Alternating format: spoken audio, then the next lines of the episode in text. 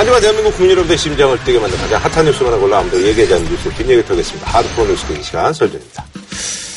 자, 이명박 전 대통령이 다스하고 이제 무슨 뭐 연결고리가 분명히 있을 것이다라는 그런 의혹들이 지금 뭐 계속 부기되고 있는데요. 근데 뭐 여기에 또 다스에서 이제 비자금 조성까지 했다라는 의혹도 역시 제기되고 있습니다. 그래서 이번에 준비한 주제, 다스는 누구 겁니까? 다스 실소유주 논란 제점한데 일단 그 다스가 이제 자동차 시트 만드는 데잖아요. 예. 그래서 현대자동차라든지 이런 데 이제 공급하는 매출도 꽤 크더라고요. 어, 지금 2조 원이 넘어요, 정도 되는 최근에. 회사던데요. 87년에 만들어진 음. 회사인데 그때는 제가 예전에 들은 얘기로는 그 이명박 대통령이 현대건설 회장을 할 때 이제 네네. 2인자였잖아요. 네네. 근데 이제 그렇죠. 정세영 회장이 자동차 그 동생이었죠. 갖고 예. 있었는데 그 자동차 부품 회사를 음. 그때 이제 많이 그 모집을 하고 있을 텐데 그때 이명박 대통령 형님이 음. 그걸 한번 해보겠다고 해서 음. 다스가 형성되는 데는 어쨌든 이명박 대통령 그쵸, 뭐, 예. 크네요. 있었고 예. 도움을 줬을 거라고 생각이 되죠. 근데 이게 비상장 회사잖아요, 아직까지. 규모는 굉장히 커졌는데. 네네네. 처음부터 지분 구조가 음. 이명박 대통령의 큰형님이죠. 이상은 회장. 그러니까 이상득 그전 국회부의장 형. 더 위에. 예. 나이가 굉장히 많으시겠네요. 예. 그 다음에 이명박 대통령의 처남, 음. 김재정 씨. 김인옥 여기가 씨의 그. 그두 분이. 거의 50% 가까이 음. 갖고 있고요. 이명박 대통령 고등학교 동창이고 음. 후원회 회장을 음. 했던 김창대 씨가 한4% 네네네. 정도 갖고 있고 나머지 이제 96%를 이명박 대통령의 형님과 처남 두 분이서 이제 나눠 가지고 있는 이 구조가 지금까지 쭉 오다가 음. 김- 김대정 씨가 돌아가셨잖아요. 네네네. 그러니까 이제 김대정 씨가 가지고 있던 지분이 상속이 돼야 돼요. 음. 그 상속이 그 부인 권모 씨한테 상속이 될 때 상속세를 낼 돈이 없어서 현물 납부를 받아줬어요. 아, 그래서 기획재정부에서. 기획재정부가 그래서 그래서 지금 기획재정부가 있는 거구나. 19.9% 정도를 갖고 있어요, 지금. 자산 가치나 이런 걸또 생각을 있으니까. 해서 그걸 평가를 해보니까 승속세가 한 400억이 나왔다고 음. 해요. 그래서 400억을 이게 낼 방법이 없으니까 이걸 내놓은 거죠. 이게 자산관리공사가 갖고 있는 거죠. 기재부 산하기관이니까요. 그 다음에 청계재단에 5% 정도를 기부를 했어요, 네, 그때. 네. 이렇게 해서 지금은 이상은 회장이 압도적인 대주주고요. 네네. 그 다음에 고 김재정 씨의 부인 권모 씨가 이대주주. 아, 20% 정도 갖고 있습니다. 3대 주주가 기획재정부, 4대 주주가 청계재단, 5대 주주가 김창대 씨. 네네. 이렇게 다섯 명의 주주가 있는 비상장 회사로 네네네. 지금 있어요. 이 문제가 왜 이슈가 되느냐를 우선 따지고 이걸 해야 돼요. 네네네. 그러니까 그렇지. 다스만 문제가 되는 게 아니고 이 다스 문제는 사실 BBK 문제부터 시작이 되는 네네네. 거죠. 다스 자체 문제도 있어요. 좀. 그렇죠. 2007년도에 그래가지고 저 박근혜 대통령 그때 이제 그 경선 당시에 그거 갖고 막 제가- 물고 늘어줬잖아요. 제가 예. 이 당시에 2007년도 대변인이었잖아요. 근데 잘 모르실 거야. 이런 거는 아닙니다. 알려면 아니, 진짜 측근이라야 알지. 참고는 아니, 몰라. 그렇지 않아요. 아, 이게 진짜? BBK 대변인이라고 내가 얘기 들을 정도로 뼈가 빠졌습니다. 고생하셨어요. 네. 근데 이게 이제 제가 이건 그 양심 고백인데 그 양심 고백인데 예를 들어서 정말 MB가 어떤 내그 잘못된 일을 했는데 저보고 감추고 방어해라. 그랬으면 저는 그렇게 못합니다. 음. 제 애가 그렇게 하지를 못해요. 근데 제가 그때 이 BBK가 워낙 쟁점이기 때문에 대변인으로서 그거를 쭉 봐왔는데 이걸 조금 제가 사- 사건 설명을 할까요? 예, 전문가가 있으니까. 예, 제가 그거는 제가 제가 제가 말씀드릴게요. 예. BBK 전문가라고 저희가 예, 연구한 예, 거거든요. 예. BBK를 잘 아는 분. 예, 예. 그 97년에 이제 선거법으로 국회의원직을 아, 다음에 예. 외국을 가세요. 외국을 가서 1, 년간 있다가 99년 말에 들어온 거야. 들어와서 이분이 뭔가는 해야 되겠는데 그래서 인터넷 금융업에 관심을 갖는데 자기가 제조업 적은 했는데 금융업을 안 해봤거든요. 미국에 가서 또 보고 온 것도 있고 마침 그때 김경준이라고 하는 와튼 스쿨을 나온 국내에서 잘 나가는 금융 전문가를 하나 만나게 되는 거예요. 그래서 만나서 얘기를 들어보니까 굉장히 그 유능해. 그리고 사업 계획도 좋고. 그래서 이제 사업을 같이 하기로 했는데 김경준이라는 사람은 이미 BBK라는 걸 만들고 있었어요. 투자자문회사를 갖고 있어요. 그 BBK가 뭐냐면 보라 리라고 하는 자기 부인과 바비 오라고 하는 자기 친구 오영석이라는 사람과 자기 이름의 K를 아, 합쳐서 BBK. BBK. 어. 그러니까 BBK 투자자문회사는 이미 있었던 거고 MB와 김경준이 LKE. 합쳐서 만든 게 LKE를 비롯한 이뱅크 금융 포털을 만들려고 했던 거예요. 음. 그래서 이제 LK 이뱅크에 50대 50으로 투자를 해서 만든 거고요. 아하. 그 이제 사업을 하려 그러는데 이 김경준이라는 사람은 이미 BBK 투자자문 회사에서 삼성생명에도 돈을 받고 그걸 갖고 또 다른 유사 역의 펀드를 만들어서 투자 유치를 합니다. 아하. 그 가운데 이제 다스가 190억을 아하. 투자를 한 거예요. 근데 그 역의 펀드들은 대개 나중에 밝혀진 거지만 김경준이 이, 이 돈을 유용하기 위해서 만든 펀드들이에요. 음. 그래서 그때 거기에 뭐 심택이라든지 다스라든지 음. 많은 회사들이 거기 사실은 돈이 물렸던 거죠. 그렇게 해서 하다가 여러 가지 조작이나 유용이 들통이 나서 금감원 조사를 받고 사업 취소를 받으니까 그때 MB와 김경준이 헤어지고 어. 헤어진 다음에 김경준이 만든 게 옵셔널 벤처스. 음. 그 옵셔널 벤처스에서 19개의 유령 회사를 만들고 7명의 여권 조작을 해 갖고 주가를 띄우고 유상증자하고 해서 300억을 벌어 갖고 미국으로 김경준이 튀니까 거기에 대해서 다스도 미국에서 소송을 제기하고 여러 군데서 소송을 제기해서 2007년에 1심에서는 이 다스도 패합니다. 왜냐하면 증거 부족. 그런데 2심에서 이제 예, 재판을 앞두고 2007년에 돌연 김경준이 들어오는 거예요. 그 당시 여권이죠. 여권에서 아, 뭐. 여러 가지 어떤 뭐 그걸 아. 했다는 얘기도 많은데 계기 국선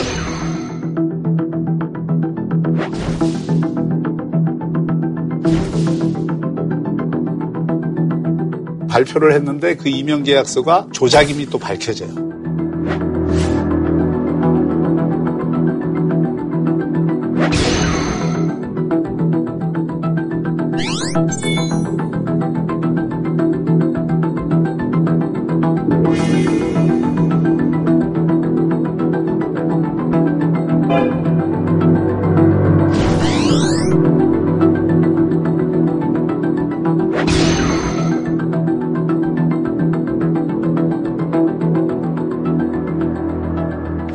문제의 본질은 저는 간단하다고 음. 생각해요. 지금도 그렇게 믿고 있고. 그러니까 김경준이라는 국제 금융사기꾼 김경준, 예. 예. 에리카 MB가 당한 겁니다. 예. 그리고 이거는 이번이 검찰이 다섯 번째 수사하는 거예요. 음. 다스를. 근데 BBK 수사만 검찰 두 번, 특검 두 번을 했어요. 그 2007년에 노무현 정부 하에서 검찰 수사와 특검이 있었잖아요. 음. 공교롭게도 지금 문무일 검찰총장이 2007년도 BBK 수사 당시에 검사예요. 음. 그리고 윤석열 지검장이 2008년 특검 때의 파견 검사예요. 음. 그러니까 그때 나온 결론이 뭐냐? 정호영 특검이 이렇게 발표를 합니다. 이것은 검은 머리 외국인, 그거를 검모회라고 그래서 음. 국제 금융 사기꾼들을 음. 얘기하 표현하는 건데 검은 머리 외국인이 대한민국을 농락한 사건이다. 음. 그리고 그 농락한 가운데에는 MB도 들어있다. 아. 이게 이제 특검의 결론이거든요. 피해자라는 거예요. 음. 이명박 대통령이 이제 사기당했다. 그러니까 그건 일리가 있어요. 그러니까 이명박 대통령을 포함해서 음. 많은 사람들이 사기를 당한 거는 맞아요. 음. 팩트라고 봐요. 그래서 결국 구속이 돼서 이제 음. 이렇게 되는 게 스토리죠, 기본적으로. 그 스토리인데 그건 이제 우리 박 교수님이 재구성한 스토리고 네. 다른 스토리를 재구성하는 사람도 많아요. 네. 그러니까 이제, 이제 이명박 대통령이 그 광운대 그 강연이가 그 동영상에서 네, 뭐 몇 년대 예. BBK를 세우고 만들고 했잖아. 제가 다시 이제 한국에 돌아와서 어, 인터넷 금융회사를 어, 창립을 했습니다. 해서 예, 금년 1월 달에 예, B, BBK라는 투자 자문회사를 그 설립을 하고 그래서 우리가 최대의 흑자가 나는 정권회사를 보여주려고 하는 겁니다. 물론 BBK 투자 자문회사는 금년에 시작했지만 이미 내가 주어가 없다고 해가지고 이제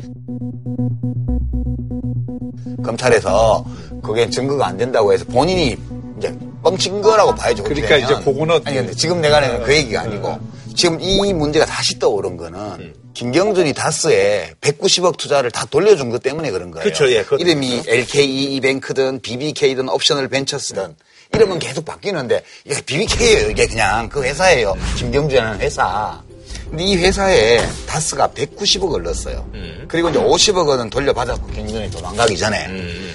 그러니까 1,500만 불을 크레딧 스위스 뱅크에다 그냥 도피시켜 놓고 그 페이퍼 컴퍼니 통해 가지고 김경준이 미국으로 날라버렸단 말이에요. 그러니까 이제 이, 이 다스가 이 돈을 받으려고 미국에 소송을 했는데 음. 못 이겼어. 돈을 받아낼 수 없어요.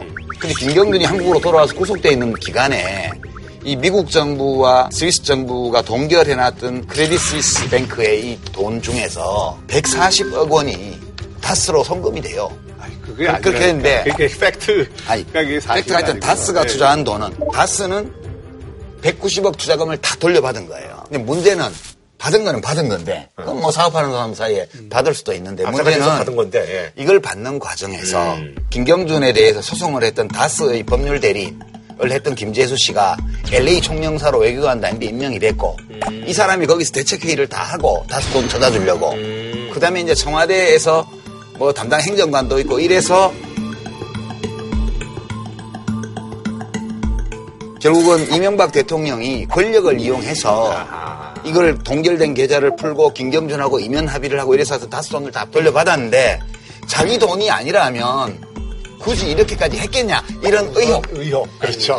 이런, 이런 의혹 이 지금 제기되어서 다스 바로 문제가 그, 다시 떠오른 그, 거예요. 그러니까 이제 주진우 기자가 이걸 이제 책을 써갖고 이런 의혹들을 지금 제기한 거예요. 네. 그러니까 팩트가 중요하잖아요. 합리적 의심은 아니, 다 나는 이게 왜. 떠올랐는지를 예, 설명하는 예. 거예요, 지금. 정황, 정황을 가지고 우리가 의혹은 제기할 수 있는데 우선 그 다스가 미국에서 이 그 소송이 있다가 중요한 거는 2004년에 이미 스위스 은행 계좌는 미국 검찰이 묶었어요. 그렇죠.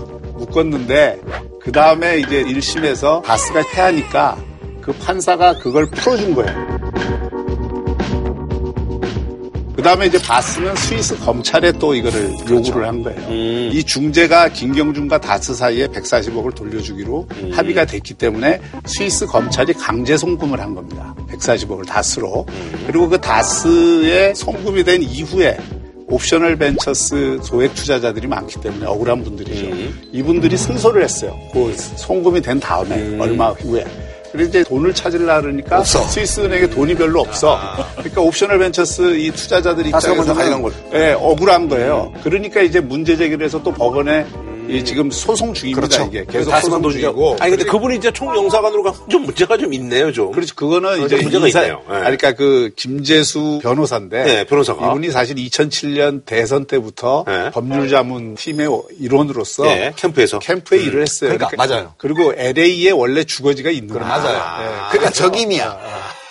다스의 변호사로서 쪽에서 봤을 때는 좀 그렇게 또볼 아니, 수 아니, 있겠네. 뭐 합리적 의심을 할수 어, 아니. 그러니까 원래 집에 LA야 뭐 이게 아니라 그렇지. 아. 같은 팩트에 대해서 딱 맞춤형으로 김재수라는 사람이 거기 있는 거예요. 그러니까 다스가 이명박 대통령께 아니라면 굳이 그 무슨 외교관도 아닌 사람을 총영사까지 그렇게 임명을 해서 그 지금 나온 다스의 문서를 보면 김재수 씨가 확실히 계속해서 다스의 대리인을 했거든 총영사 자, 하면서도. 그 대리인을 한 건 아닌 것 같고 대리인을 그. 김재수 총영사를 에, 거기에 임명한 거는 그뭐 제가 보기에는 저 좋은 인사는 아니에요. 평을 그건 위해서? 뭐, 아니 그 그건 아니고 이상은 씨 회사니까. 김재수 총영사가 개입됐다는 얘기는 청와대 지금 그 김재수 총영사가 문의한. 문의를 해서 청와대 행정관이 답변을 합니다. 음. 그 답변을 하는데 그 답변이 다 안 된다야.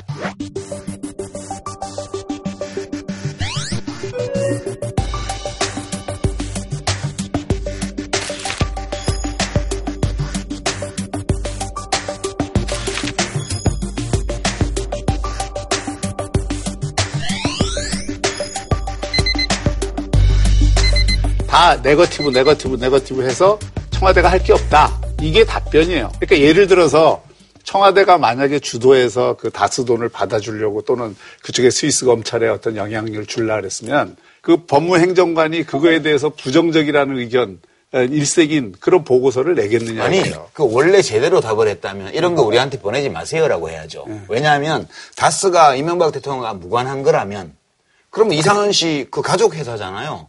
대통령 친인척의 회사 일을 그도 LA 총영사가 청와대에 왜 보내냐고. 그게 오면 답을 이거는 이래서 안 되고 저거는 저래서 안 되고 다 검토해보고 의견 낸 거잖아요. 그 자체가 부적절해.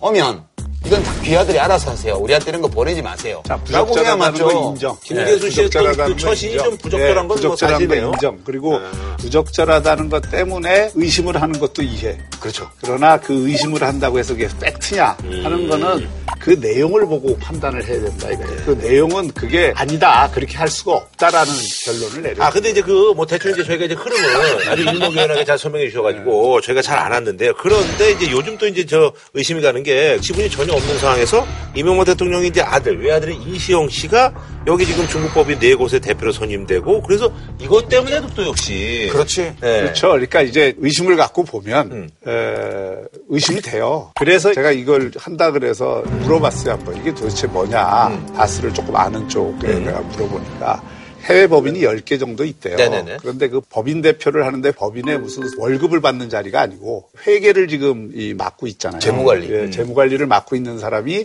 그 법인 대표를 형식적으로 다 임용을 하는 거라는 거예요. 그러니까 그 법인 대표가 뭐 특별하게 소유를 소유가 아니고, 한다든지 아, 이런 뭐 게 CEO? 아니다. 어, 전문 아니 예. 소유는 할 수가 없지. 다스 소유는 다 이상은 씨하고 김대정 씨 부인 권모 씨하고 기획재정부가 주주예요. 불가능한 얘기고 소유권이 단 0.1%도 없어요. 이, 이 그러니까 지금 우리가 일반적으로 이해한다면 이상은 회장이 조카.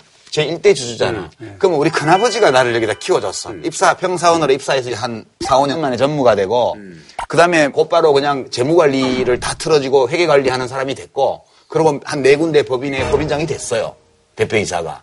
그러면 이걸 우리가 합리적으로 이해한다면, 아, 이상한 회장이 자기 동생의 아들을 역시 애끼는구나. 이렇게밖에 해석이 안 돼요. 예. 이렇게 해석할 수가 없거든. 왜요? 왜냐면 그분 아드님이 또 멀쩡하게 지금까지 지금 부사장 하고 있잖아. 그러니까 자기 아들을 밑에 놓고 사실상 밑으로 간 거예요. 아니 그건 뭐 내가 지금 다스 내부의 아니, 뭐 사정을 제가 아니, 제가 없고 얘기해달라는 게 아니고 예, 예. 그러면 결국은 야, 이게 이렇게 됐다면 실제 회장님은 MP잖아. 회장님 아드님이 원래 회계 관리 하는 거예요. 이렇게 의심을 한다는. 거지. 예, 예. 팩트는 아니고. 맞아, 맞아. 팩트는 아니고. 근데 이제 이런 거잖아요. 팩트는 뭐냐면, 자, 법률적인 주식 소유권을 하나도 안 갖고 있어요. 그렇지. 그리고 두 번째, 다스에서 MB 쪽에 에, 이게 건너간 돈이 특검이나 검찰 수사를 통해서 발견이 됐다면 당연히 다스도 MB 거다 이렇게 됐겠죠. 근데 그 흘러간 돈이 하나도 나오질 않았어. 뭐좀 있어요. 지금 비자금 문제 나와 있잖아요, 다스에. 아니 그러니까 지금 이제 그 얘기 할 거 아니에요. 근데 그래서 그게 안 나왔으니까 가족 내부의 관계에서 그렇지 어떤 우리는. 그거가 있는지는 우리가 알 수도 없고. 그러니까 합리적인 해석을 제시했잖아요. 네, 이상한 회장이 네, 네. 동생의 아들을 엄청 좋게 평가하고 높이 평가하고 아끼나 보다. 아니 그런 것도 있겠지만 이런 것도 있지 않겠어요. 그러니까 그 사업을 처음에 처음에 할 때 도움 거.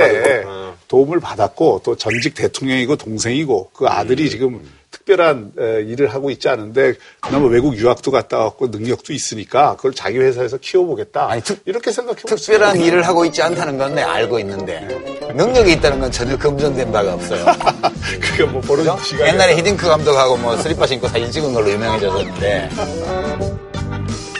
저는 이분이 그냥 이명박 대통령의 아드님이라는 거예요. 그거 하나를 빼면 뭔가 능력이 있다는 걸 검증받은 팩트는 하나도 발견을 못했어요. 아니 근데 이제 그 비자금 그 조성 의혹이 이게, 이게 지금 최근에 나온 거예요? 예, 제일 최근에 나온 거. 네. 근데 이 비자금도 네네. 그 정호영 특검 할 때 나온 에, 그 돈이라는 2008 거는 네, 분명해요. 그러니까 그때 나온 자료들이 다시 흘러서 지금 이제 의혹 제기가 되는 건데 만약에 그때 그 돈이 에, 비자금에 연계가 돼 있는 거라면 그걸 왜 안 밝혔겠어요?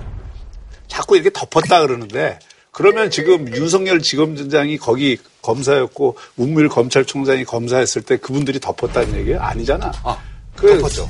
어떻게 덮어요? 왜? 왜냐면 그때가 MB가 당선인 시절인데. 그거 저기 두 분을 모욕하는 건데. 아니 봐- 봐요 정호영 특검은 MB가 당선인 시절에 그 곰탕인지 설렁탕인지 먹으면서 조사한 게 다예요. 이게 그 당시에는 공개가 안 됐어. 그냥 덮은 거예요 그냥. 그런 거고 근데 이제 와서 공개되는 건데 100억 원이 넘는 이상한 돈이 다스로 흘러들어요. 근데 이게 보면 17명의 실명 계좌예요. 계좌 수는 43개다. 이게 지금 나온 건데 예, 이 돈은 무슨 이명박 대통령이나 그 가족과 관계된 계좌가 아니에요. 그냥 멀쩡히 있는 사람, 실제로 존재하고 있는 사람의 이름으로 된 계좌예요. 근데 그 사람들 돈은 아니야. 그리고 이, 이 계좌들이 다 해지되어서 그 돈을 어디다 보냈냐 봤더니 다스로 다 보냈다는 거예요. 아.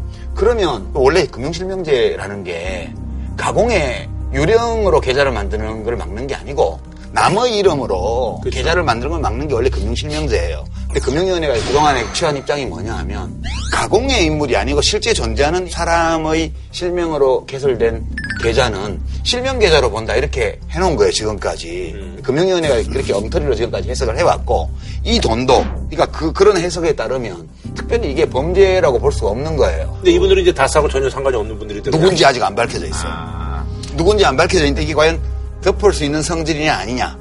그게 이제 문제가 되는 거지 지금. 그렇죠. 그러니까 이제 뭐 저는 팩트 확인은 이건 금방 될 거라고 그렇지. 봐요. 수사하면 금방 돼요. 왜냐면 이게 실명 계좌고. 음, 그쵸, 그쵸. 리고 그 실명 계좌가 만약 MB 주변의 뭐 음. 인물들이라면 정말 그런 의심이 더 예, 그 강화되겠죠. 그렇죠. 그리고 그게 아니고 다스가 회사를 하면서 쓰는 돈이었다. 음. 또는 회사가 그래서 개인들을 이용을 해서 한 건지. 이거는 뭐 저는 수사하면 바로 가능성이 두 가지인데요. 지금 이 비자금 수사가 지금 폭발력이 있는 이유는 이제 17명의 차명 계좌가 상당 기간 운용이 됐거든. 인출된 돈들이 있어요. 음. 그 이제 계좌가 해지되기 전에 운용될 때 돈을 누가 찾았고 그 돈이 어디로 갔는지를 봐야 되는 거예요. 근데 만약 이 돈이 처음부터 다스 비자금 계좌라면 계속해서 다스가 공식 회계에 올리기 어려운 지출을 감당하기 위해서 썼겠죠. 기업의 비자금이죠. 네네네. 근데 그 비자금이 다스에 쓴 게 아니고 이명박 대통령과 주변 인물들의 지출로 흘러갔다면 그 계좌는 다 이명박 대통령 거예요. 그렇죠. 그러면 이제- 그러고 남은 돈이 다스로 갔다는 것은 다스도 이명박 대통령 거다 이런 간접 증거가 되는 거죠. 그래서 이 건이 기업 사회에서 흔히 있는 비자금 사건 같지만 네네네. 잠재적인 폭발력이 있는 거예요 이게. 그러니까 이제 이제 그런 의심스러운 에, 정황이 나온다면 또 거기에 따라서 예, 뭐 수사도 전개되고 하겠지만 아직 팩트가 안 나왔어요. 근데 팩트가 만약에 그게 이명박 대통령의 주변과 관계가 없는 것으로 나온다면 이번에 검찰이 다섯 번 수사하는 거거든요. 음. 조지 오웰이 그런 얘기를 했어요. 사람들은 어떤 목적을 정하면 사실이 아님이 증명돼도 사실을 왜곡해서 옳다는 주장을 계속한다. 제가 그래요? 아니요. 그러니까 지금 이 그 사태가 그러니까 제가 보기에는 아니, 많은 이 사람들이 저하고 비슷해요. 그러니까 좀 진짜 확실하게 알고 싶은 거예요. 긴지 아닌지. 아니 그러니까 네. 그래서 이제 이번에 이 수사가 되면 정말 그 좀 이제 마침표를 찍어야지. 마침 표를 좀 찍었으면 아, 언제까지 이거야. 생각입니다. 네, 네. 만약에 근데 사실 이제 그렇게 된다면 그 실망감은 또 아주 크시겠네요. 개인적인 실망감은. 무슨 아 다스가 이명박 대통령 거면 에, 저는 뭐 그렇게 생각을 합니다. 그 요즘 뭐 학소 이런저런 그걸로 내가 비난도 받고 뭐 이게 썰전에서 하차라는 얘기도 듣고 그러는데 나도 많이 들어요. 네, 그러니까 사실이 아닌 걸 가지고 그거를 내 어떤 목적을 위해서 가장을 해서 얘기하지는 못해요. 어, 그래서 제가 지금 믿고 있는 걸 말씀드린 거고 그렇죠. 이게 만약에 사실이 아닌 걸로 밝혀지면 저도 굉장히 충격이 크겠죠. 아니 자기가 모셨던 대통령이 뭐 흠결이 있을 수도 있지 뭐 그걸 가지고 그죠? 아, 사람은 어떻게 다 알아? 예. 그리고 우리 박 교수님은 그냥 정치하면서 네. 서로 뜻이 맞아서 일시적으로 네. 같이 일을 했던 참모지 측근이나 가신이 아니에요. 그쵸, 그건 그렇죠. 네. 예. 그러니까 사실 지금 이 논란은 지금은 의문이 제기되어 있는 단계고 네네. 그다음에 그게 그냥 의문이 아니고 실제 피해자가 있는 것도 있고요. 또는 만약 그랬다면 역시 범죄가 성립되는 요소도 좀 있어요. 네네네. 그래서 틀림없이 그럴 거야라고 예단할 필요는 없다는 거예요. 네네네. 알겠습니다. 자, 뭐한 줄로 평정 부탁드립니다. 예, 검찰이 정말 팩트를 정확히 확인해 주기를 바라면서 의심이 팩트를 대신할 수는 없다. 네네. 예, 저는 이 다스 실소유주 논란 문제에 대해서 그 어떤 일이 있어도 난 놀랍지 않다. 알겠습니다. 자, 계속 이제 그 국감 얘기를 좀 해볼 텐데요. 국감, 이제 마무리해 볼감. 문정부 국정감사. 예. 자, 그리고 이제 그 법사위에서 또 뭐 말이 많네요. 대선 댓글 개입 사건과 관련한 증거인멸 과정에 가담한 혐의로 검찰이 오늘 장호중 부산지검장 등 현직 검사들의 사무실을 압수수색했습니다. 오늘 대검 국감에서도 이와 관련된 질의가 쏟아졌는데 이 검사들이 호랑이 굴에 들어가서 더 사나운 호랑이가 돼버린단 말이에요. 박영 검사 감찰 실장이 작전을 짜고 지휘를 하고 이런 못된 짓 하는 것 보고 봤습니까? 왜 국정원에 파견한 검사들이 국정원보다 더 앞장서서 못된 짓 하는가?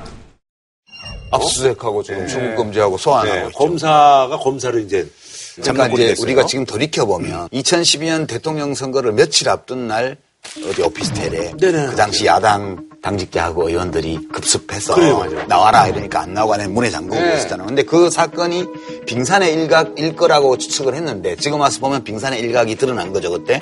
그래서 그때 검찰이 뭘 했습니까? 그때 거기 뛰어갔던 국회의원들을 기소를 했어요. 감금 혐의로요. 음. 이게 단무제 나왔죠.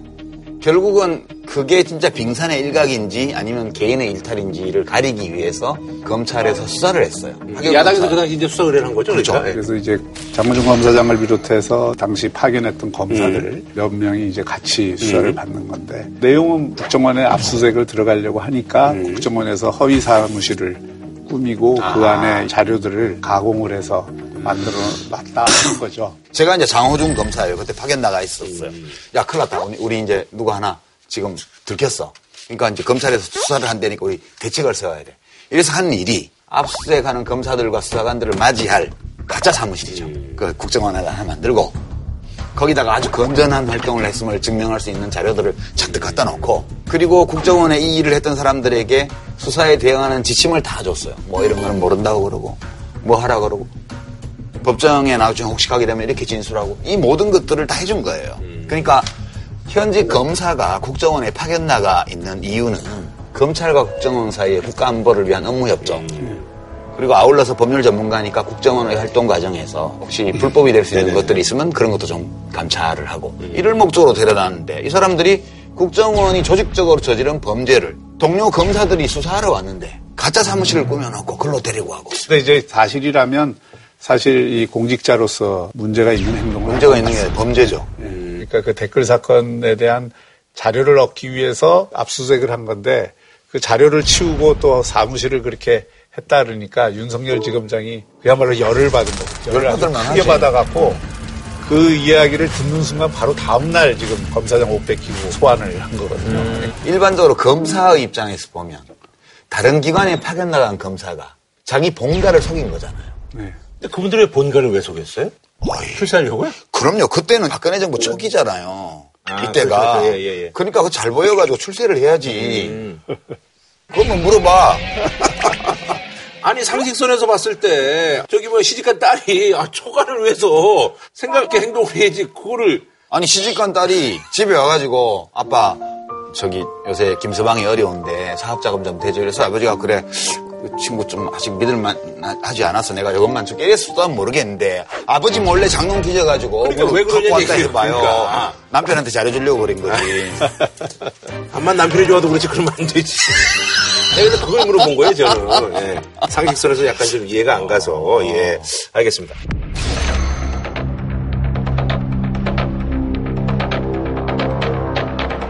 자, 다음은요. 이게 지금 MBC 문제 때문에 그런 건데, 지금, 가 이제 그, 방문진의 이제 이사 두 분이 그만두면서, 방통위가 여권 성향의 두 분을 임명을 했습니다. 근데 그분들이 예전에 이제 여권에서 임명했던 이사분들인데, 그래서 자유한국당이 왜 그걸 니네가 임명하냐?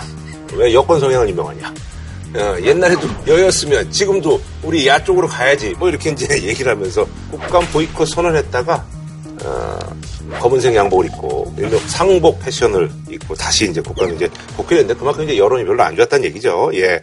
지난번에도 한번 보이콧했었는데 그때도 별로 기억이 별로 안 좋았던 걸로 저 기억하고 있는데요. 정기국회 시작하자마자 네. 보이콧을 했다가 며칠 만에 예, 풀었죠. 그, 예. 이번에도 보이콧을 나흘 했다 그러지만 실질적으로는 하루죠. 그렇죠. 오후에 금요일 날 했으니까. 예. 해서 토일, 요일은 안 했으니까. 그냥 주말에 쉰 거 아니에요? 아니, 결과론적으로 그러니까 그렇게 됐네요. 장외 투쟁을 굉장히 잘했던 야당이 박근혜 대통령이 당대표를 할때 네네. 그때 스타리 박교법 뭐 이런 거 엮어서 네. 한두 달씩 밖으로 나갔다가 들어오고 그랬잖아요. 네네네. 국회를 사실상 마비를 장기간 시키고 그전에는 김영삼 대통령이나 김대중 대통령이 야당 지도자 시절에도 아주 면밀히 계산해서 한번 장외투쟁을 나가면 쉽게 안 돌아와요. 음, 그런데 이제 이번 경우는 보면 두 가지 문제 때문에 이 장애투쟁이 제대로 안 간 거죠. 첫 번째는 전략적으로 아주 뛰어난 판단력을 가지고 이끌어갈 수 있는 리더가 있어야 돼요. 이게 확실한 리더가 없을 때 장애투쟁이 성공적으로 끝나는 경우가 별로 없어요. 네네네. 과거 사례도. 근데 지금 홍준표 대표의 리더십도 취약하죠. 그래, 지금, 예. 원내 대표도 리더십이 강하다고 볼 수 없죠. 정태 원내 대표. 어. 두 번째는 국민 여론인데 되게 비난을 받거든요. 국회를 마비시키고 나가기 때문에. 네. 그래서 이 이슈가 확실하게 국민의 지지를 받는 입장을 우리가 가지고 있다. 이 문제에 대해서. 이럴 때 나가야 되는데 이 지금 두 사람이 사퇴해서 그걸 교체하는 문제를 가지고 하는 건데 야당 입장에 동조하는 여론이 높지가 않아요. 원천적으로. 그러니까 여론도 불리한데 리더십도 취약하고 그러니까 앞뒤를 재지 않고 감정에 휩쓸려서 나갔다가 나가서 계속 할 수가 없으니까 그냥 사실상 하루 만에 음. 뭐 검은 양복 입고 검은 넥타이 메고 들어온 거죠. 근데 그 저기 상복 퍼포먼스는 어떻게 해? 그러니까 그것도 들어오는데 머쓱하니까 네. 상복이라도 입어서 그 의지를 표현한 건데 네네네. 이것도 정치를 저는 좀 희화화하는 거라고 생각하고 사실 이 방통위에서 MBC 이사 두 명을 그렇게 갑자기 선정한 것은 야당으로서는 문제 제기를 할 수 있고 박근혜 이명박 정부에서도 방송 장악 문제가 있었지만 음. 이 정부가 그렇다고 해서 또 그렇게 똑같이 하면 되겠느냐 음. 그걸 비판을 하고 지금 여당이 방송법 개정안 내놓은 거 있잖아요. 음. 어, 그 개정안을 빨리 통과시키자. 음. 그 통과를 시키면 사실 어떤 한 정당이 방송을 장악을 네네네. 할 수도 없고 또 정권이 바뀌더라도 그건 공영방송 틀을 유지할 수 있는 거니까 음. 오히려 이렇게 좀 합리적으로 대안을 제시하면서 싸우면 어땠을까 하는 음. 아쉬움이 있어요. 근데 그거는 합리적인 제안인데 실효성이 없다고 본 것 같아요. 왜냐하면 법 개정은 국회에서도 뭐 절차를 거쳐야 되고. 근데 여당이 내는 거니까 야당이 그거 하자 그러면 명분이 있죠. 이게 국회의원들이 왜 저러는지를 시민들은 좀 이해를 못할지 몰라요. 근데 정당 할 때 당자가 패거리 당자잖아요. 네, 그렇죠. 네. 이제 목소리 큰 사람이 왕이에요. 누군가가 보이콧하자 이렇게 외치면 그때 누군가가 에이 가만히 있어봐요. 우리 냉정하게 음. 어쩌고저쩌고 얘기하려 그러면 그 시끄러워. 대우에서 이탈하는 거야. 너 어느 당원이야? 음. 응? 막 이렇게 해서 배신자 취급을 하거나 이렇게 되는 경향이 있어요. 그러다 뭐, 보니까 한번 이렇게 네. 가기 시작하면 그걸 안에서 못 막는 거예요. 그러니까 이게 이제 정당을 운영하다 보면 네네네.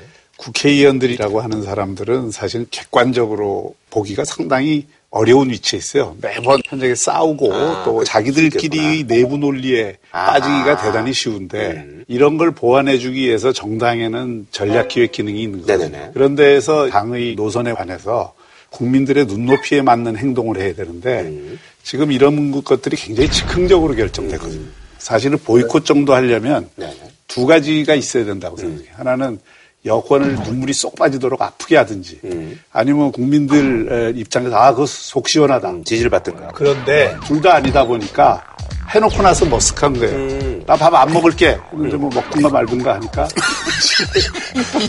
나 다시 밥 먹을게. 이렇게 된 거거든요. 점심부터 안 먹는다고 했다가 그냥 저녁 때쓱 먹는 경우가 옛날에 있었죠, 종종. 네.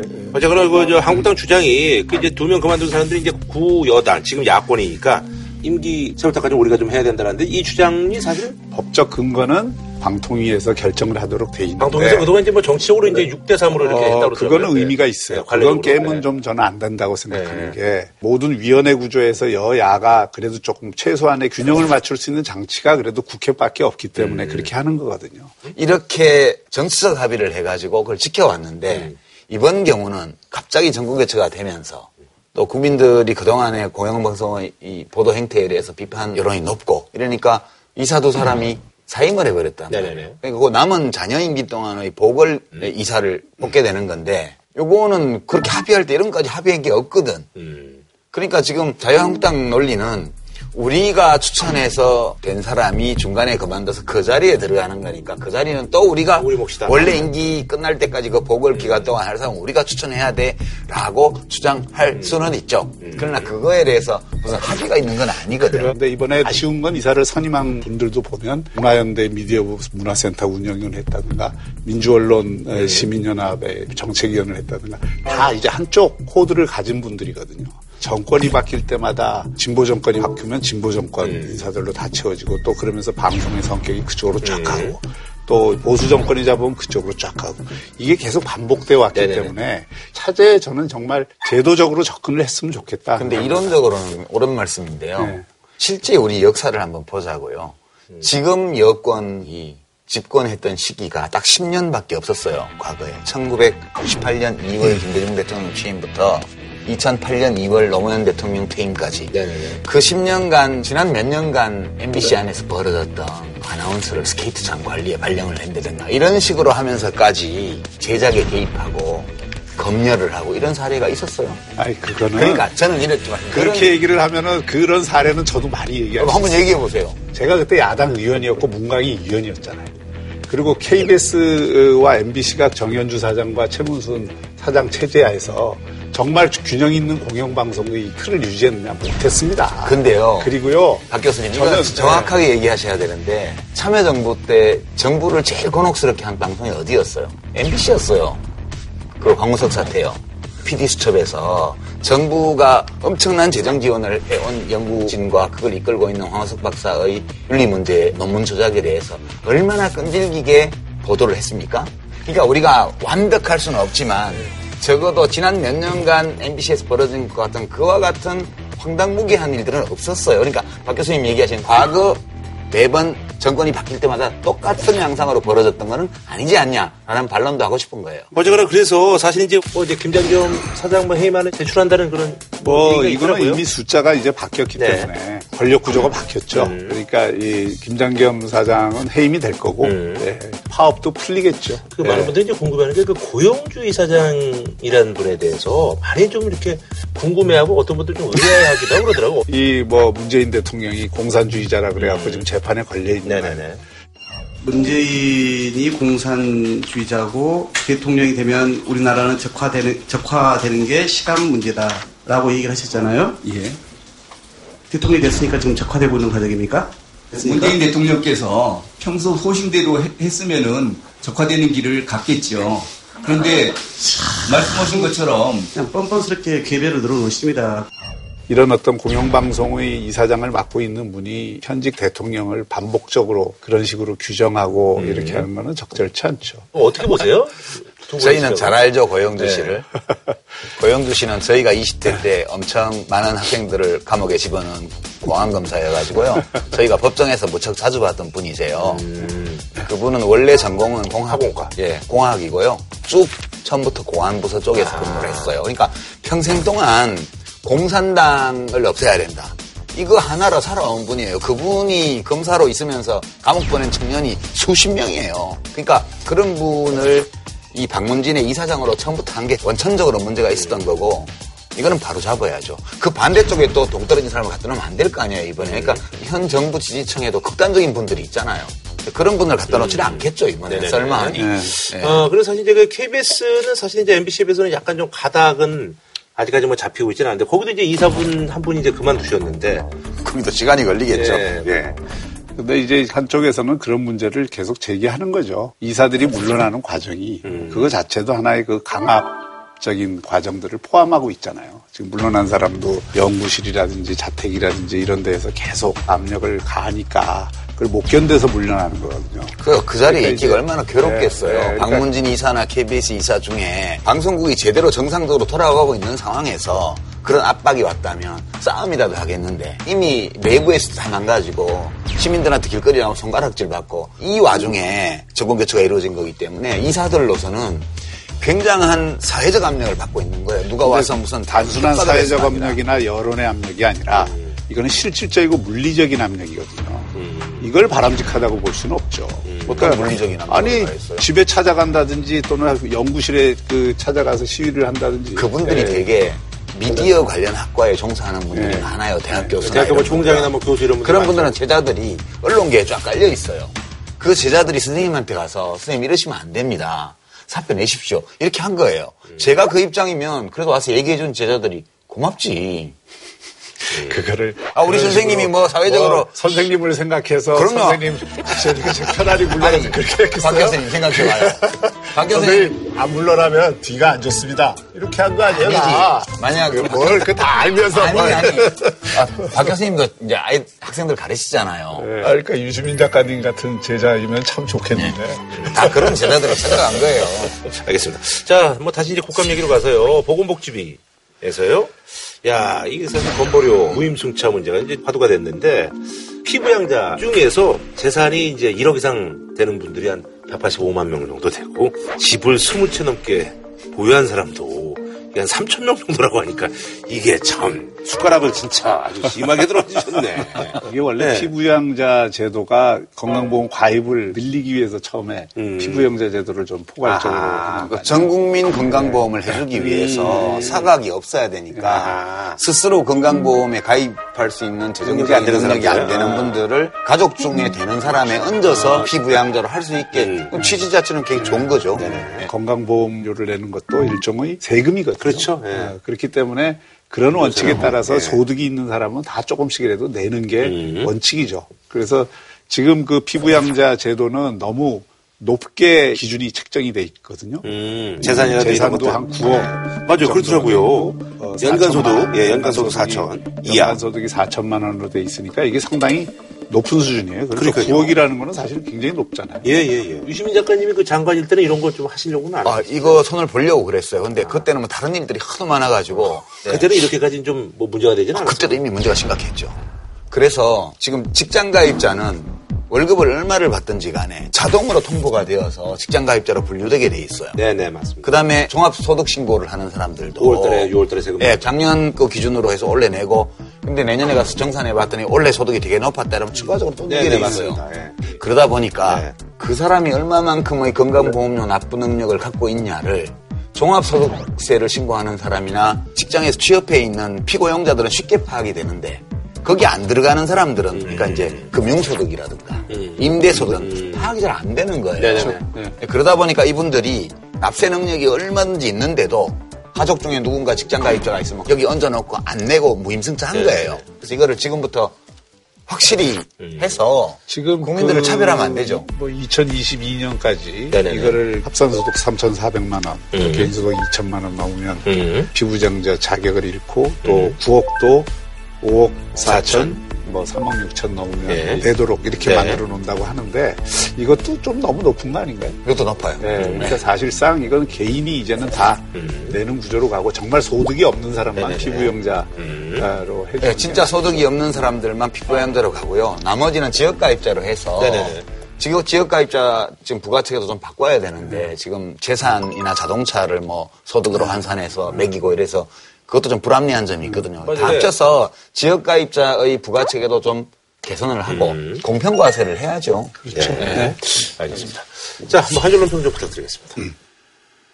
올해도 국정감사라고 쓰고 정쟁감사로 읽다.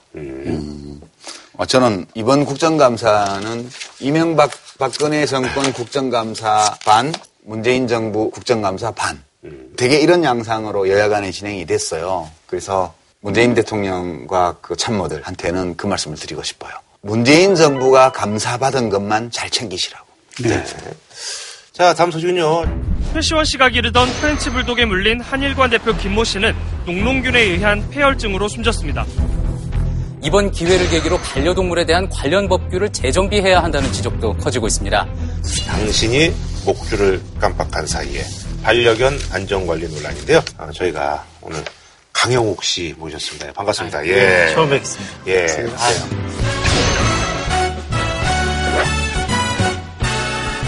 이제 뭐 유명하신 분이죠. 뭐 언론에서도 그렇고 그래서 뭐 일명 아. 대통령이라고 이렇게 아유, 아, 그렇게 이제 말 여기서 큰일 나게. 어, 기왕이면 개 대통령이라고 해요. 대통령이라 그렇게 불리더라고요. 예. 그래서 어감이 안 좋다. 전 반장 정도가 아, 반장. 그래요. 사실 이제 반려견과 관련돼서 뭐 좋은 얘기들도 많이 해주시고 그러는데요. 어, 일단은 뭐 진지한 얘기하기 전에 항상 이렇게 요청하잖아요. 프로그램 나오면 저기 출연자들 뭐 어떤 게 닮았어 이런데 저는 뭐 예전에 저는, 세인트 버나드. 예, 세인트 버나드 예, 닮았다는데 두 분은 뭐 어떤 게 약간 이쪽은 뭐 치와와 쪽 아닌가요?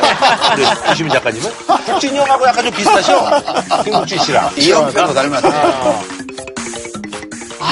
어, 심지어 양조위 닮았다고 하는 사람도 있어. 양조위요? 내 팬들 중에. 예, 아, 근데 뭐 어. 갑자기 왜 이렇게 등이 취소, 취소, 양조위 예. 취소. 강아지는 뭐다? 어, 저 예전에 되게 유명했던 명견 래시에 나온 친구들과 이제 콜리라고요. 콜리, 예, 콜리. 견종 이름이 러프 콜리예요. 아, 콜리. 예, 근데 알아요. 굉장히 총명하고 머리도 좋고요. 어, 되게. 높이 평가하네. 아, 총명하고. 아니, 우리 저기, 박윤희 교수님. 뭐 재미라는 거니까. 라브라도 리트리버라고 맹인한 대견이 있어요. 근데 굉장히 어, 신사 같고 아. 내 가족을 좀 알고 내 지역을 좀 알고 좀 그런 친구예요. 그래서 좀 어, 보수다, 저랑 보수. 좀 비슷하네. 쬐끔 어, 그럼 뭐 이 사건으로 좀 돌아가서요. 강아지한테 이제 물렸다는 그런 보도들은 사실 많이 나오는데, 견주의 또 이제 아들이 또 이제 유명 연예인이고, 피해자가 이제 유명한 음식점 이제 대표이시고.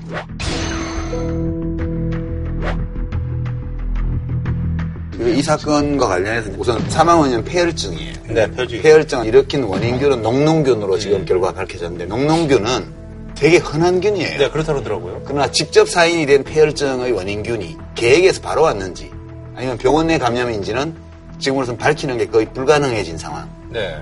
개한테 물리고 치료를 받았으니까 이게 개에게 물려서 원인이 있는 거 아니냐. 지금 이제 추정을 하는 정도죠. 아니, 근데 요번에 이제 또 시민들이 이제 놀란 게, 견주한테 이제 과태료가 부과가 됐는데, 1차는 5만 원, 2차는 7만 원, 3차 10만 원. 또 이런 것도 사실 이제 거의 뭐 부과가 안 된다 그러더라고요. 예. 이것도 사실은 1차 5만 원, 2차 7만 원, 3차 10만 원이지만 음. 1차 사건이 일어나고 1년 뒤에는 다시 리셋됩니다. 아하. 다시 5만 원, 7만 그 원. 1년 내에 해야 이렇게 가중되는 네, 거야. 1년 내에 4차든 5차든 전부 다 10만 원씩만 벌금이 부과되고 음. 근데 이게 대개 보면 이제 목줄 안 하고 입막이에요. 목줄 채우지 않은 그 주인을 이제 개도만 하는데 과태료로 이제 이어지지는 않네요. 제 주변에 정말 많은 보호자님들을 만나는데 이거에 단속됐다는 분을 본 적이 없습니다. 음. 한 사례도 없습니다. 음, 유명무실한 목줄 안 했다고 해서 뭐 과태료 내고 이런 경우가 흔찮잖아요. 이거는요, 예. 반려견을 사랑하고 키우는 사람들조차 이 법이 시행되기를 원해요. 아, 그래요? 음, 일부라고 우리는 말하고 싶어요. 그분들이 줄을 풀어놓고 산책하고 음. 배변을 치우지 않는 거예요. 내 강아지를 풀어놓으면 배변을 치울 수 없어요. 그래서 그 유럽에 가보면 잔디밭이 좋거든. 묻지 말래잖아. 개똥이 너무 많아. 그래도 제가 이제 방송도 하다 보니까 좀 얼굴을 알아보시는 분들이 계시잖아요. 저도 목줄 하셔야죠, 어머니. 음. 그렇게 말하면 우리 개는 내 옆에만 다녀 하고 그냥 가세요. 어? 아, 인식이. 개박사 아니야? 어? 그런 식으로 그냥 어물쩍 어물쩍 넘어가지고 계속 피하세요. 반려견 그 물림 사고가 이제 2011년도에 240건이고 그리고 2012년도에 500건, 2013년도에 600건. 아주 그냥 폭발적으로. 그래서 2016년도에는 1000건이니까 지금도 사실은 올해가 다 가지 않는다 벌써 1000건 8월 달까지가. 그래서 부르기 좋게 이제 편안하게 뭐 최신 특별법이라 이렇게 얘기하는데 뭐 청원이 지금 막 쇄도하고 있고 그래서 이런 것들은 좀 국회에서도 좀 움직임이 좀 있을 것 같긴 한데요. 예. 근데 우리나라는 지금 사망에 이르게 해도 개를 안락사 시키는 규정이 없죠. 네, 사실은 지금까지 보복성이었었죠. 감히 사람을 물어. 미국 대부분의 주에서 사람을 사망에 이르게 하면은 안락사를 시키고 규정 법으로 또 목줄을 하지 않은 상태에서 사람을 물으면 견주는 천 달러는 내고 시작을. 그러고 민사소송이 어마어마하게 걸리죠. 그다음에 이제 민사소송 뭐 이런 거 그러니까 또. 영국은 개가 이 사람을 물어 사망하게 하면 견주가 징역을 14년까지 그러니까. 살아요. 최고 예, 예. 냉견법에 보면. 그리고 우리나라가 규정이 없는 거나 다름이 없죠. 아니 그래서 이제 23일날 농림축산식품부에서 이제 발표를 했는데 이제 맹견 범주 확대 신고 포상금 제도 과태료 상향 조정 세 개의 조치들을 취한다고 했는데 지금 우리나라의 반려견 가운데서도 맹견들이 있잖아요. 네. 그 맹견들이 보니까 뭐 네. 도사견 네. 있고 아메리칸 핏불 테리어와 네. 그 잡종, 그 다음에 네. 아메리칸 스태퍼드 셔 테리어, 네, 네. 그다음에 스태퍼드셔 불 테리어, 네. 또 로트와일러. 네. 그 밖에 사나운 게 뭐 이렇게 돼 있더라고. 다섯 번째까지는 이해가 되는데 여섯 번째로 넘- 넘어가면 아, 풍산개, 진돗개 같은 거 우리나라 토종 견종들도 다 물어요. 그러니까 너무 포괄적으로 이렇게 돼 있어서 아메리칸 핏불 테리어, 아메리칸 스태퍼드셔 테리어, 스태퍼드셔 불 테리어 이 세 견종이 우리나라에 흔치 않아요. 보기 많이 힘들어요. 저는 우리나라에서 어, 아메리칸 스태퍼드셔 테리어를 훈련사를 한 18년 동안 두 번밖에 못 봤어요. 그래서 분명히 우리가 조심해야 되는 견종이지만 유 작가님이 말씀하신 것처럼 우리 내에 가장 많이 있는 친구들이 진돗개하고 풍산개예요.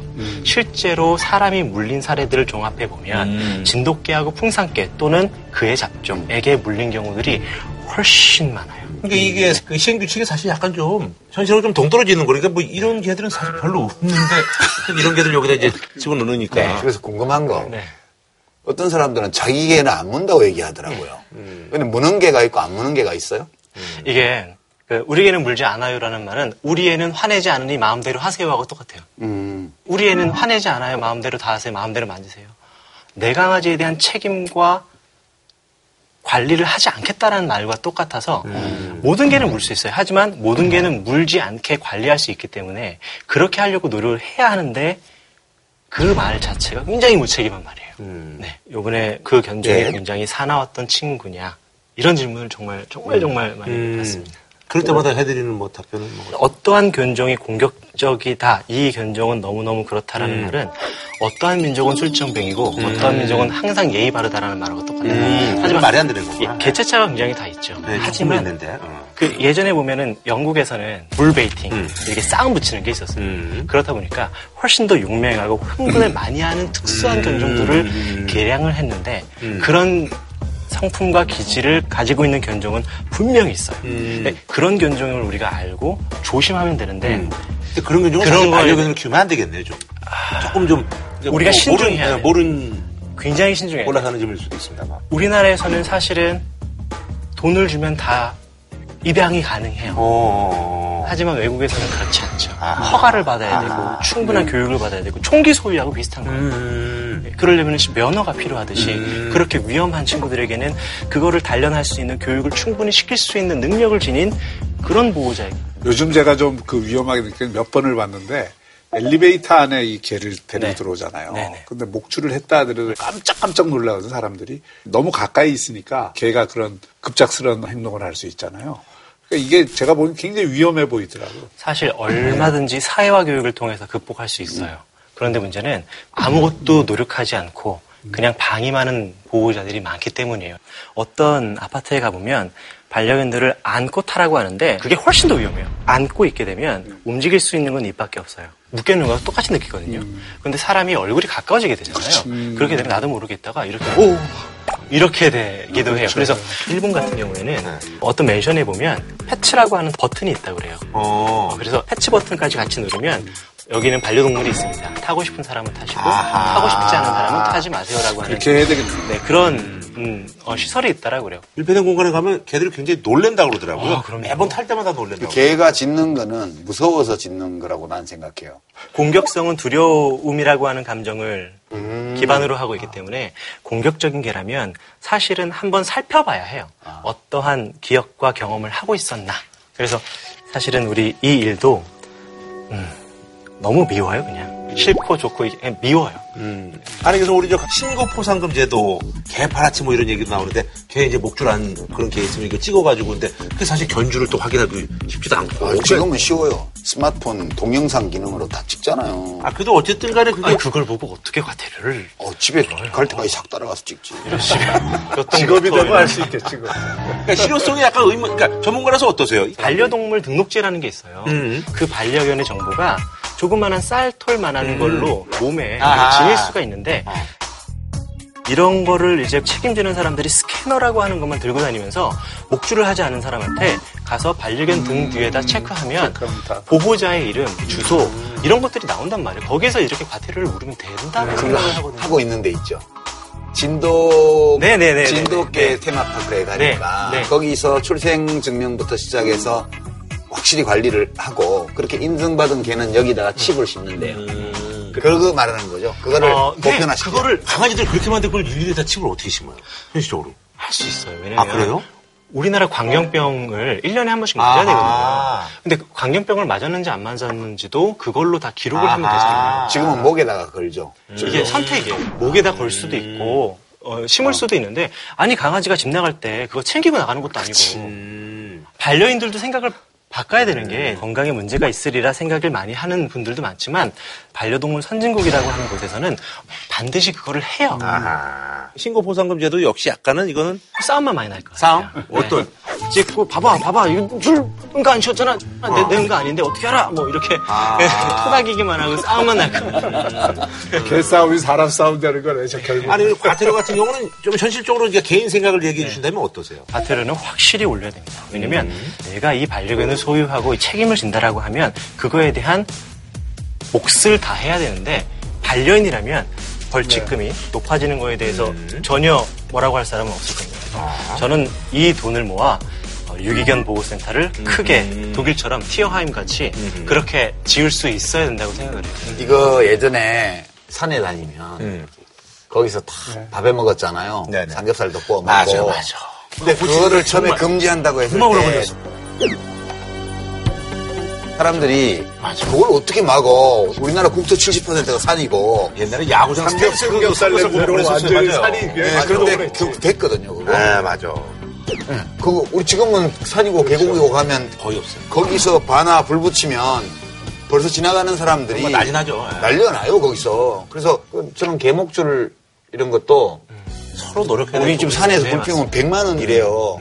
일단 이것도 좀 올리고. 예, 그래서 저는 우리나라 사람들이 이렇게 새로운 제도에 대한 적응력이 대단히 높은 민족이에요. 음. 네, 금방 따라올 그 지금. 담배, 네. 금연 시설을 적용해서 식당이라든가 아니면 다방 이런데 못 피우겠는데 처음에는 되게 불평을 했거든요. 근데 그게 주인이 제떨이 갖다 주면 과태료가 엄청 세요. 담배도 고쳤는데 진짜. 네, 담배도 했죠. 그러니까 저는 이거는 연구 결과에 따르면 그 단속 장비를 많이 설치하고 과태료를 가볍게 하는 제도와 음. 적발될 확률은 훨씬 낮은데 한 번 걸리면 엄청 일벌 센 거. 일벌백계. 두개 중에 어느 게 효과가 좋냐?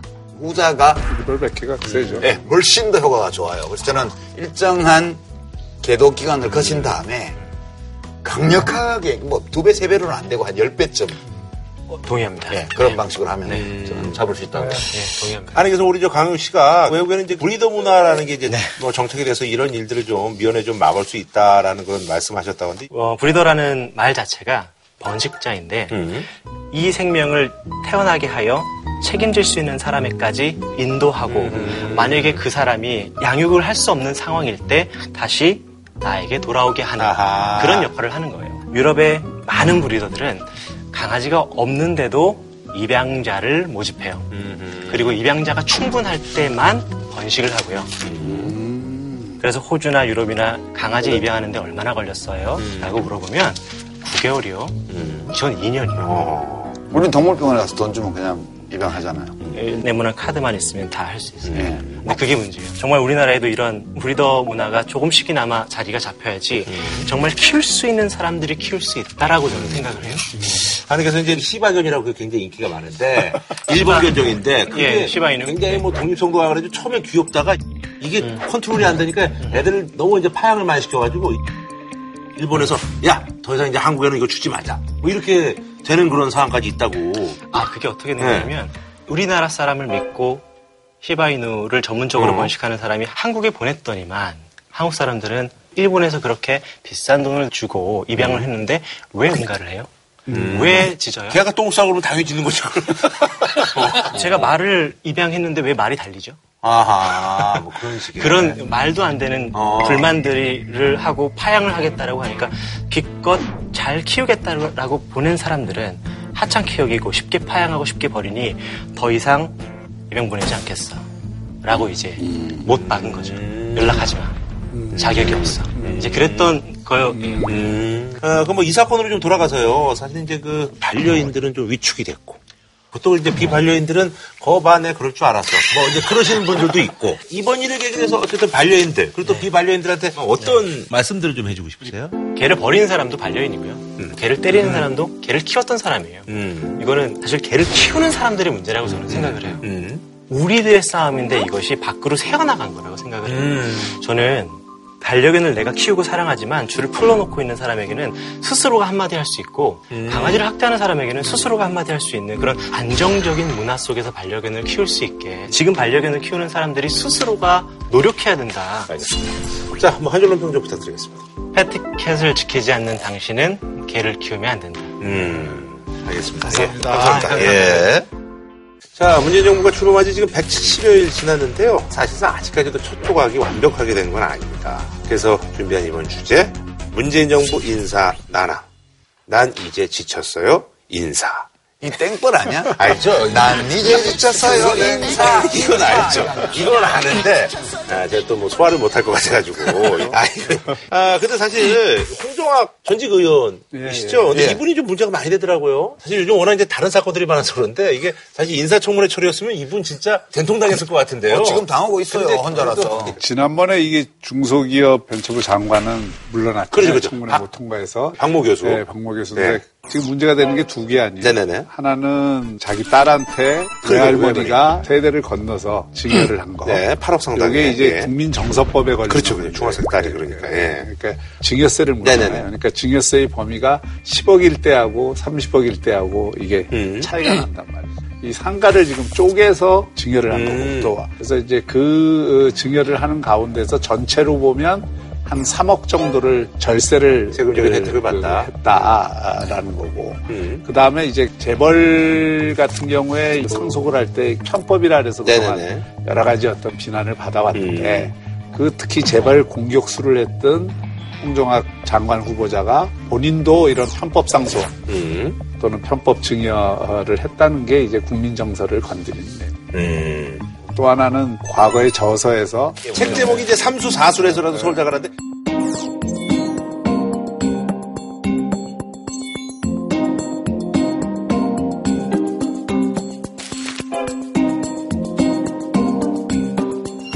하나씩 얘기해보죠. 우선 상속. 하나씩 얘기해보죠. 우선 상속. 홍종학 후보자의 장모, 증여받은 아이의 외할머니. 외할머니죠, 예. 이 할머니가 건강이 안 좋아졌어요. 내가 죽으면 법적 상속으로 갈 수도 있고 내가 유언장을 작성해서 상속 지분을 정해줄 수도 있는데 그럴 거뭐 있어. 살아있을 때 하지. 내가 쓸 돈만 남기고 애들 주지 뭐. 그럼 어떻게 주면 애들이 세금을 제일 적게 내고 애들한테 많이 갈 수 있지? 이렇게 생각하게 돼 있어요, 사람이. 그죠, 뭐. 예. 이렇게 법의 생각해보고, 테두리 안에서. 예, 법의 테두리 안에서. 그렇게 해서 절세한 거예요. 음. 그리고 증여를 딸한테 하나, 외손녀한테 하나, 그거는 증여하는 사람 마음이잖아요. 음. 그거 다 법으로 다 열려 있는 거예요. 근데 이제 보통 사람 같으면 이게 문제가 안 돼요. 음. 어, 그렇게 해서 절세하는 건 문제가 아까도 안 얘기했습니다만 이제 법의 문제. 홍종학 장관 이제, 네, 후보자이기. 때문에 문제가 되는 음. 거예요. 이분이 재벌의 그 편법 그 증여나 상속에 대해서 거의 비슷한 방식이거든요. 아니. 제- 왜요? 재벌이 아니, 이렇게. 상속한 예가 어디가 있어요? 아니, 그러니까 법적으로는 하나도 문제가 될 게 없어요. 재벌들이 상속을 할 때도 그렇지만. 뭐 예를 들어서 비상장 회사를 이용한다든지 지주 회사를 이용한다든지 이렇게 해서 상속을 하는 거 아니에요. 그러니까 이것도 불법은 아니지만 편법이라고 볼 소지가 있고 또 그걸 비판을 했던 그분이 바로 그와 같은 방식으로 했다는 거를 뭐 이제 내로남불 뭐 이런 아니. 저는 이거는 과도한 거라고 보는데 우리가 훌륭한 일을 한 사람에게 대해서는 존경을 보내야 돼요. 그러니까 훌륭한 일을 안 했다고 비난할 수는 없어요. 이게 무슨 얘기냐 하면 예, 예, 무슨 말인지 알겠어요. 지금 예컨대 예. 이병철 회장이 돌아가시기 전에 자기의 삼성 기업에 대한 지분을 아들 이건희 회장한테 주고 그다음에 손자 이재용한테 주고 손녀한테 주고 이렇게 쪼개서 줘서 절감했 저는 오케이예요 그거 그거는 주는 사람 마음이죠 근데 그렇게만 상속을 하고 상속세를 냈더라도 아무 문제가 없어요. 문제는 이재용 씨가 상속한 과정은 그거하고는 전혀 다르잖아요.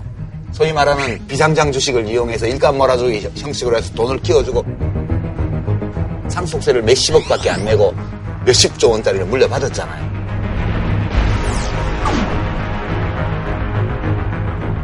그러니까 이게 정도도 지나치고 불법과 어떤 절세와 탈세의 경계선이 있으니까 비난한 건데. 재벌한테 이제 비유하는 건 너무 예, 과하다. 그리고 예. 그 재벌은 거기 수십만 명의 종사자들이 일하는 공적인 조직이잖아요.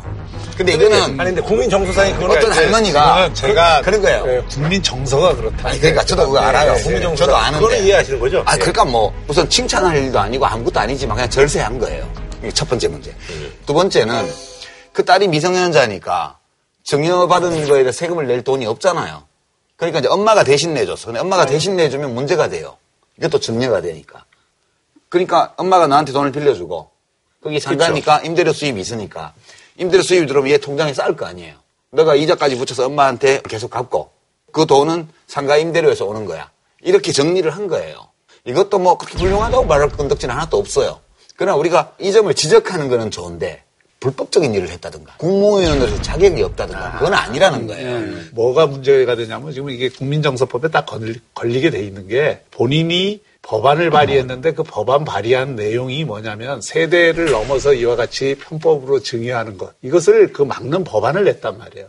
그 법안을 자기가 그렇게 내고 본인은 그렇게 한 거예요. 또 특목고라든지 자율형 사립고라든지 이런 걸 비판을 많이 했어요. 그런데 본인은 우리나라에서 제일 비싼 국제중학교를 딸을 보냈어요. 그야말로 본인이 공인으로서 정책적으로 했던 일과 자기가 사적 인형에서 했던 일이 너무나 이율배반적으로 나타나니까 오케이.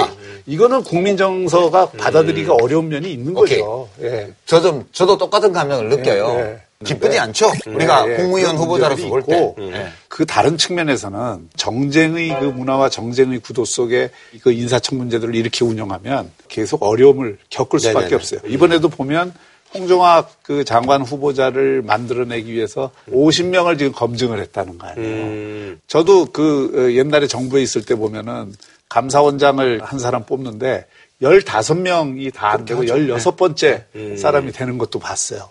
그러니까 청문회 제도가 이게 장관을 좋은 사람을 뽑게 만드는 제도가 아니고 모든 에, 사람을 하고 싶지 않다. 망신살이 뻗치니까 또는 문제가 될까봐 미리 제끼고 이러다 보면 맨 마지막에 그야말로 원래는 하고 싶지 않았던 사람을 이 장관을 쓰게 되는 근데 이런 결과를 가져온다고요. 이런 부작용이 있어도 네. 이렇게 해야 된다고 봐요. 공종학 씨도 2007년도에 참여정부에 대한 평가, 경제정책에 대한 평가, 이루 말할 수 없이 모질게 평가했거든요. 네. 그래놓고는 상당 부분 개선하는 정부에 와서도 일을 하고 있잖아요. 그러면 현실적으로든 잠재적으로든 내가 나라의 일을 볼 의향이 있다고 생각이 든다면 아주 젊어서부터 자기 개인적인 삶을 제대로 해라 이거예요. 그리고 그렇게 가려면 그런 교훈은 좋아요. 네, 이런 네. 홍역을 저는 상당 기간 거치는 것이 바람직하다고 저는 봐요. 음. 그렇게 보고요. 이 무슨 재산 문제뿐만 아니고 사실은 삼수사수를 네. 해서라도 서울대 가라. 이 문제는 어떻게 봐야 되냐 하면 저는 이 삼수사수를 해서라도 서울대 가라 이런 거에 동의하지 않아요. 지적하고 비판해야 돼요. 그런데 지금 홍종학 씨가 어떤 상황에 처해 있냐 하면 지식인으로서 시민으로서 20년 전에 했던 말에 대해서 장관 후보자로 책임지라고 요구를 하고 있는 거거든. 저는 이것도 지나치다고 봐요.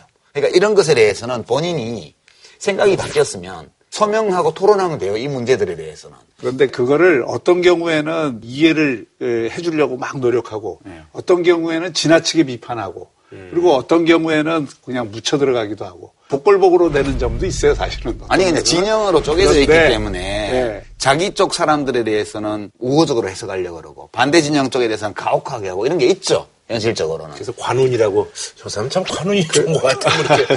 그래서 그런 게 이제 그 내로남불식으로 항상 되니까 이게 문제예요. 그러니까 그런 거는 이 사람이 일관된 행동을 할 수 있느냐를 보는 굉장히 중요한 기준입니다. 사실 얼마든지 바뀔 수 있어요. 그런데 그것도 어느 정도 논리적으로 이- 그 그렇죠. 이해가 될 수가 있어요. 그러니까 이런 것들은 네. 이제 청문회에 가서 다뤄봐야 돼요. 그렇지만 이분이 번역한 책 중에 성장 친화적 진보라는 책이 있었어요. 예. 제가 그때 그걸 보고 저는 되게 안 좋아했거든. 그 서문을 보고. 예.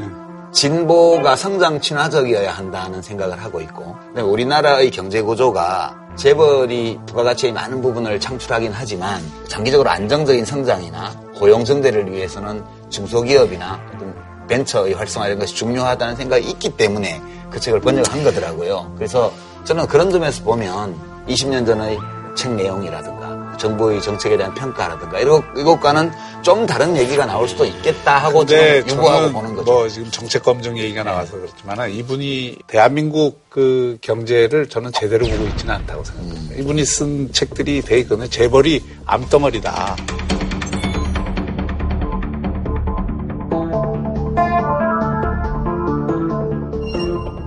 암세포론을 제기한 사람이에요. 그리고 저도 그렇게 생각해요. 예, 그러니까 재벌이 그런 어떤 나쁜 측면도 많지만 대한민국 경제와 같은 발전 국가 모델에서는 재벌의 불가피성이 있었다고 생각해요.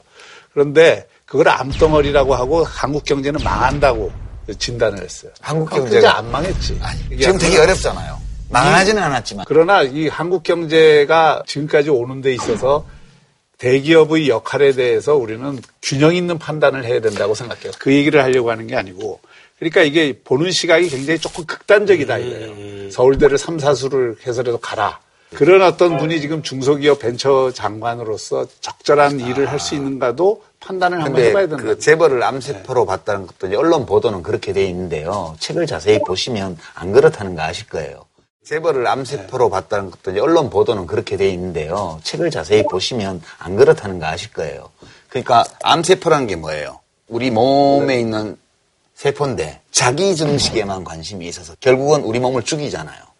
그러니까 재벌이 이렇게 무소불위 방식으로 온갖 편법을 쓰고 모든 산업 분야의 문어발식으로 하고 이런 식으로 자기 성장만을 유일한 목표로 삼고 나가게 되면 결과적으로 암세포가 우리 몸을 죽이는 것처럼 한국 경제가 죽을 수 있다. 이런 의미예요. 그 의미가. 그래서 재벌을 다 드러내는 수술을 하자는 것이 아니고 한국 경제의 다른 분야들과 교신하면서 대기업 재벌들이 혁신해 나갈 수 있도록 좀 유도해야 된다. 이런 주장이지. 정치를 할 때 제가 내세웠던 정책이나 이런 거에 비하면 저보다 훨씬 온건한 사람이에요. 무슨 홍종학 씨가 과격하게 재벌은 암세포니까 제거 수술을 해야 한다. 이런 사람 아니에요. 이야기하고 싶어요. 자, 한번 한 줄로 평좀 부탁드릴까요? 그 인사가 이제 마지막인데 이번에 땜빵 인사 아닙니까? 근데 땜빵 한데 또 구멍 나나.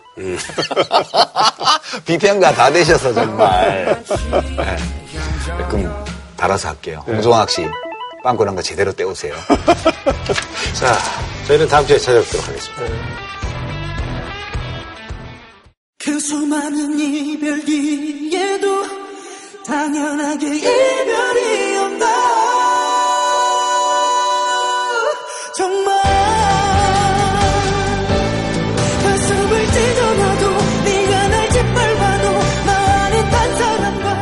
흑갈비살은 모범 갈비살에서 문화상품권을. 진한 국물 설렁탕 도가니탕 전문점 푸주옥. 공무원 강의는 에듀피디. 프리미엄 소고기 무한리필 한상의 소 두 마리. 구수한 맛 하미 전통찌개 된장에서 백화점 상품권을 드립니다. JTBC